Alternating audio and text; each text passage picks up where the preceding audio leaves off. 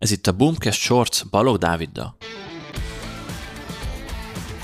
A mai adásban arról fogunk beszélni, hogy miért nem szabad félned az értékesítéstől. Nagyon sokan, és köztük én is, félnek az értékesítéstől.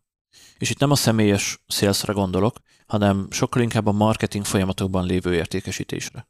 Én nagyon sokáig nagyon féltem ezektől, és amúgy még ma is rossz vagyok benne, mert sosem akartam ilyen rámenős, szélszes hatását kelteni. És itt most ugye kifejezetten a marketing folyamatokra gondolok, például egy cikkre, az e-mail automatizmusokra, a rendszeres hírlevelekre, tehát ez a folyamatosan történő kommunikáció, ahol igazából nagyon sokan félnek attól, hogy a saját terméküket, saját szolgáltatásukat bedobják egy következő lépésként, vagy egy pluszként. És én is nagyon sokáig ezt nem csináltam, vagy nagyon rosszul csináltam, és, és szó szerint féltem tőle. De igazából rájöttem, hogy ez egy úgymond az impostor szindróma, ami nagyon sok embernél, főleg ugye szolgáltatóknál elő szokott jönni, amit egyszerűen le kell küzdeni. Rá kell tudni, hogyha jó a termék, vagy jó a szolgáltatás, amit csinálsz, akkor a vevőknek teszel, vagy a potenciális vevőknek teszel szívességet azzal, hogy felhívod rá a figyelmet.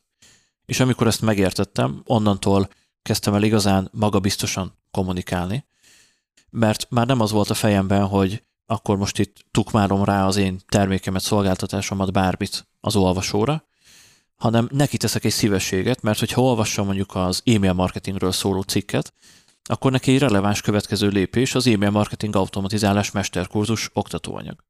Vagy hogyha a Facebookos tartalmakat olvassa vagy hallgatja, akkor a Facebook mesterkurzus lehet neki a következő lépés. És hogy ez nem egy tukmálás, hanem egy megkönnyítem az életét, mert van egy olyan következő lépés, ami még előrébb tudja juttatni, hiszen érdekli a téma, hallgatja azt a valamit. Kettő, neki teszek jót, mert utána tudja alkalmazni ezt a tudást, és közelebb jut a céljaihoz. Több pénzt tud keresni, több ideje szabadul fel, bármi legyen is a cél. Például, amikor mondjuk egy cikkolvasónak felajánlunk egy terméket vagy egy szolgáltatást, akár a cikken belül, akár bannerrel, különböző bannerek használatával a blogon, vagy amikor egy hírlevélben, vagy egy előre megírt automata levélben promózunk valamit, vagy amikor egy podcast adásban mondunk be egy szolgáltatást, vagy egy következő kurzust, tehát ilyenekre gondolok. Azt nem tudom, hogy csak én gondolkozok-e így, vagy esetleg ezt mások is tapasztalják, de azt tudni, hogy a közvetlen környezetemben vannak olyanok, akik hasonló problémákkal küzdenek, úgyhogy ezért gondoltam, hogy csinálok erről is egy adást. És ennyi lett volna a mai Boomcast Shorts.